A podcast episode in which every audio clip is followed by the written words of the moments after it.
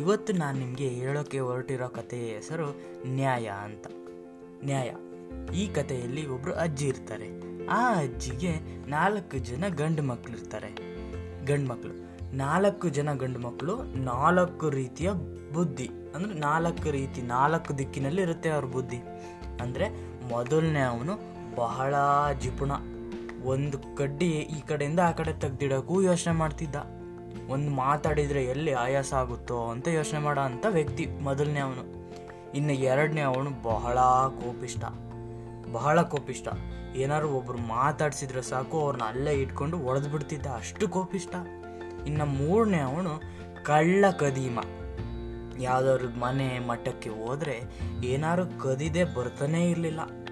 ಇನ್ನು ನಾಲ್ಕನೇ ಅವನು ಬಹಳ ಬುದ್ಧಿವಂತ, ಅಂದರೆ ಬುದ್ಧಿವಂತ. ಏನ ಯಾವುದೇ ಜಗಳ ನಡೀಲಿ. ಆ ಕಡೆ ಈ ಕಡೆ ತಿರುಗಾ ಮರುಗ ಮಾಡಿ ಜಯವನ್ನು ಪಡಿತಿದ್ದ. ಎಂಥದ್ದೇ ಜಗಳ ಆಗಿರಲಿ.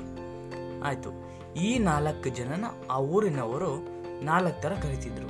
ಮೊದಲನೇ ಅವನ್ನ ಮೊದಲಣ್ಣ. ಅಂದರೆ ಮೊದಲನೇ ಅಣ್ಣ, ಎರಡನೇ ಅವನ ಎರಡಣ್ಣ, ಮೂರನೇ ಅವನ ಮೂರಣ್ಣ, ನಾಲ್ಕನೇ ಅವನ್ನ ನಾಲ್ಕಣ್ಣ ಅಂತ ಕರಿತಿದ್ರು.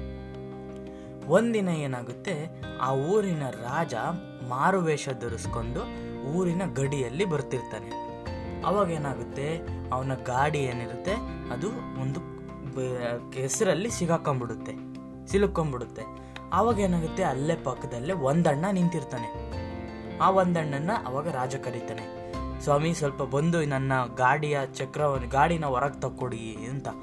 ಆವಾಗ ಅವನಿಗೆ ಮೊದಲನೇ ಅಣ್ಣಂಗೆ ಬಹಳ ಕೋಪ ಬಂದ್ಬಿಡುತ್ತೆ. ಏನಯ್ಯ, ನಾನೇ ನಿಮ್ಮ ಮನೆ ಆಳ?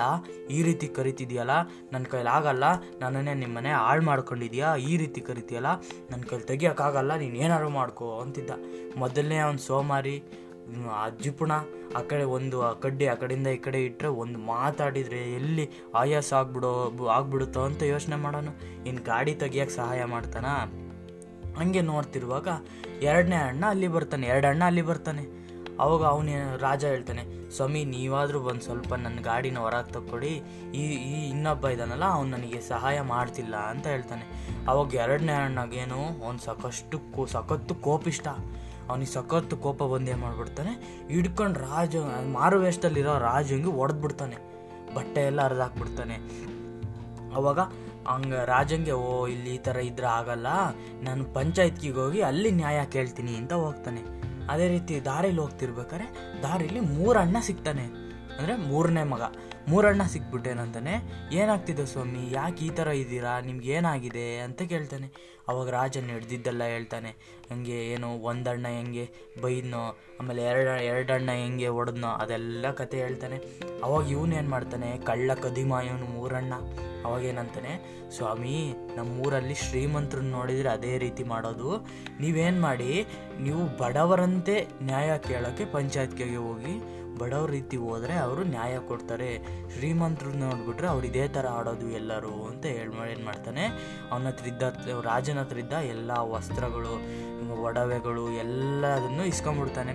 ಇಸ್ಕೊಂಡು ನೀವು ಮುಂದೆ ಮುಂದೆ ಹೋಗಿ ನಾನು ನಿಮ್ಮ ಹಿಂದೆ ಹಿಂದೆ ಬರ್ತೀನಿ ಅಂತ ಹೇಳ್ತಾನೆ. ಅವಾಗ ಏನು ಮಾಡ್ತಾನೆ? ರಾಜ ಮುಂದೆ ಹೋಗ್ತಿರ್ತಾನೆ, ಇವನು ಒಂದಿಂದೆ ಹಿಂದೆ ಹಿಂದೆ ಹಿಂದೆ ಹೋಗಿ ಹೋಗಿ ಓಡೋಗ್ಬಿಡ್ತಾನೆ. ಅವಾಗ ಏನು ಮಾಡ್ತಾನೆ ರಾಜ? ಹೋಗ್ಬಿಟ್ಟು ಪಂಚಾಯತ್ಗೆ ಸೇರಿಸ್ತಾನೆ. ಪಂಚಾಯತ್ಗೆ ಸೇರಿಸ್ಬಿಟ್ಟು ಮೊದಲನೇ, ಪಂಚಾಯತ್ಗೆ ಅವ್ರು ಏನು ಮಾಡ್ತಾರೆ? ಮೊದಲನೇ ಅಣ್ಣ ಮೊದಲ ಅಣ್ಣ ಮತ್ತು ಎರಡನೇ ಅಣ್ಣನ ಕರೆಸಿ ನಿಲ್ಲಿಸ್ತಾರೆ ಪಂಚಾಯತ್ಗೆಲಿ. ಆಮೇಲೆ ಕೇಳ್ತಾರೆ, ಏನಾಗಿದೆ ಸ್ವಾಮಿ ಅಂತ. ಅವನು ನಡೆದಿದ್ದೆಲ್ಲ ಹೇಳ್ತಾನೆ. ಅವಾಗ ಅಲ್ಲಿಗೆ ನಾಲ್ಕಣ್ಣ ಬರ್ತಾನೆ, ಅಂದರೆ ನಾಲ್ಕನೇ ಮಗ ಬರ್ತಾನೆ. ಬಂದ್ಬಿಟ್ಟು ಕೇಳ್ತಾನೆ, ಸ್ವಾಮಿ, ಏನು ಈ ಥರ ಮಾಡ್ತಿದ್ದೀರಾ ನೀವು? ಅವನು ರಾಜ ಬ, ರಾಜ ರಾಜ ಅಂತ ಗೊತ್ತಿರಲ್ಲ ಅವನಿಗೆ. ಇವನ್ ಈ ವ್ಯಕ್ತಿ ಬಂದ್ಬಿಟ್ಟು ನನ್ನ ನನ್ನ ಮೊದಲನೇ ಅಣ್ಣಂಗೆ, ಏಯ್, ಬಾರೋ ಸ್ವಲ್ಪ ಸ ನನ್ನ ಗಾಡಿ ತಕ್ಕೊಡೋ ಅಂತ ಹಂಗೆ ಜೋರು ಮಾಡಿ ಕೇಳ್ತಾನೆ. ಅದ್ರ ಬದಲು, ಸ್ವಾಮಿ, ಯಾಕೆ ಒಬ್ಬರೇ ನಿಂತಿದ್ದೀರಾ ನೀವು? ನಿಮಗೇನಾದ್ರು ಸಹಾಯ ಬೇಕಾ? ನೀವು ನಾನು ನಿಮಗೆ ಸಹಾಯ ಮಾಡ್ತೀನಿ, ನೀನು ನಮಗೆ ಸಹಾಯ ಮಾಡಿ ಅಂತ ನಯವಾಗಿ ಕೇಳ್ಬೋದಿತ್ತು. ಅದ್ರ ಬದಲು ಇವನು ಆ ರೀತಿ ಕೇಳಿದ್ದಾನೆ ಅಂತ ಹೇಳಿ ಪಂಚಾಯತ್ಗೆ ಅವರಿಗೆ ಜೋರು ಮಾಡಿಬಿಡ್ತಾನೆ.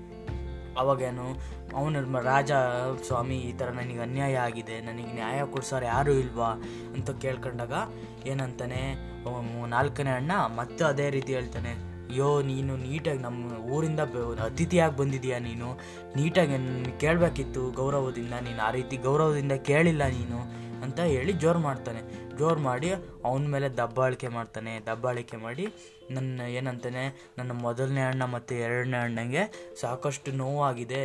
ಇವನು ನಮಗೆ ದಂಡ ಕೊಡಬೇಕು. ನಮ್ಮ ಅಣ್ಣರಿಗೆ ಅಣ್ಣ, ಹಣ ಕೊಡಬೇಕು ಇವನು ಅಂತ ಹೇಳಿ ಪಂಚಾಯತ್ಗೆ ಆಗ್ರಹ ಮಾಡ್ತಾನೆ.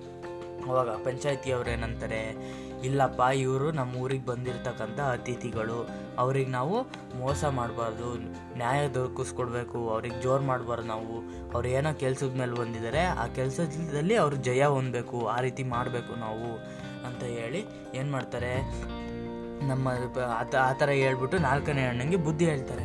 ಆದರೂ ಅವ್ನು ಕೇಳಲ್ಲ, ಇನ್ನೂ ಜೋರು ಜೋರು ಮಾಡ್ತಾ ಹೋಗ್ತಾನೆ. ಅವಾಗ ಏನು ಮಾಡ್ತಾನೆ, ರಾಜಂಗೆ ಗೊತ್ತಾಗುತ್ತೆ, ಓ, ಈ ಇದನ್ನ ಈ ರೀತಿ ಬಿಟ್ಟರೆ ಆಗಲ್ಲ ಅಂತೇಳಿ ಖುದ್ದಾಗಿ ಮಾರುವೇಷನ ತೆಗೆದ್ಬಿಟ್ಟು, ನಾನು ರಾಜ ಅಂತ ಎಲ್ಲರಿಗೂ ಗೊತ್ತಾಗ್ಬಿಡುತ್ತೆ ಅವಾಗ ರಾಜ ಅಂತ. ಅವಾಗ ಪಂಚಾಯತ್ಗೆ ಅವ್ರು ಏನು ಮಾಡ್ತಾರೆ, ಓ, ರಾಜ ಬಂದಿದ್ದಾನೆ ಅಂತೆಲ್ಲ ಎದ್ಬಿಟ್ಟು ಅವನ ರಾಜನ ಸಿಂಹಾಸನದ ಮೇಲೆ ಕೂರಿಸ್ಬಿಟ್ಟು ಎಲ್ಲ ದಿಕ್ಕ, ಜೈಕಾರ ಹಾಕ್ತಾರೆ. ಅವಾಗ ರಾಜ ಏನು ಮಾಡ್ತಾನೆ, ಚಪ್ಪಾಳೆ ಹೊಡೆದ್ಬಿಡ್ತಾನೆ. ಚಪ್ಪಾಳೆ ಹೊಡೆದಾಗ ಅಲ್ಲೇ ಪಕ್ಕದಲ್ಲೇ ಇದ್ದ ರಾಜನ ಜೊತೆ ಇರ್ತಾರಲ್ಲ ಸೈನಿಕರು, ಅವರೆಲ್ಲ ಮುಂದೆ ಬರ್ತಾರೆ. ಮುಂದೆ ಬಂದು ರಾಜ ಏನು ಮಾಡ್ತಾನೆ ಅವಾಗ? ಈ ಸೈನಿಕರಿಗೆ ಆದೇಶ ಕೊಡ್ತಾನೆ. ಈ ನಾಲ್ಕು ಜನರು ನಮ್ಮ ನಮ್ಮನ್ನು ದಬ್ಬಾಳಿಕೆ ಮಾಡ್ತಿದ್ದಾರೆ. ಅವ್ರ ಅಹಂಕಾರ ತುಂಬಿ ತುಳುಕ್ತಿದೆ. ಇವ್ರನ್ನ ಬಂಧನಕ್ಕೊಳಗಾಯಿಸಿ ಅಂತ ಏನು ಮಾಡ್ತಾನೆ? ಅವನ್ನ ಆ ನಾಲ್ಕು ಜನನ ಕಾರಾಗೃಹಕ್ಕೆ ಹಾಕಿಸ್ತಾನೆ. ಈ ಕಥೆಯಿಂದ ನಮಗೆ ತಿಳಿದು ಬರೋದೇನು? ಏನೇನು, ಏನು ನೀತಿ ಏನು ತಿಳಿದು ಬರುತ್ತೆ ಅಂದರೆ ನ್ಯಾಯ ನೀತಿ ಧರ್ಮಗಳನ್ನ ಮೈಗೂಡಿಸಿಕೊಂಡ್ರೆ ಸದಾಕಾಲ ನಾವು ಕ್ಷಮಾಭ್ಯಮದಿಂದ ಕಾಯುತ್ತಿರುತ್ತೆ ಅದು ಅಂತ.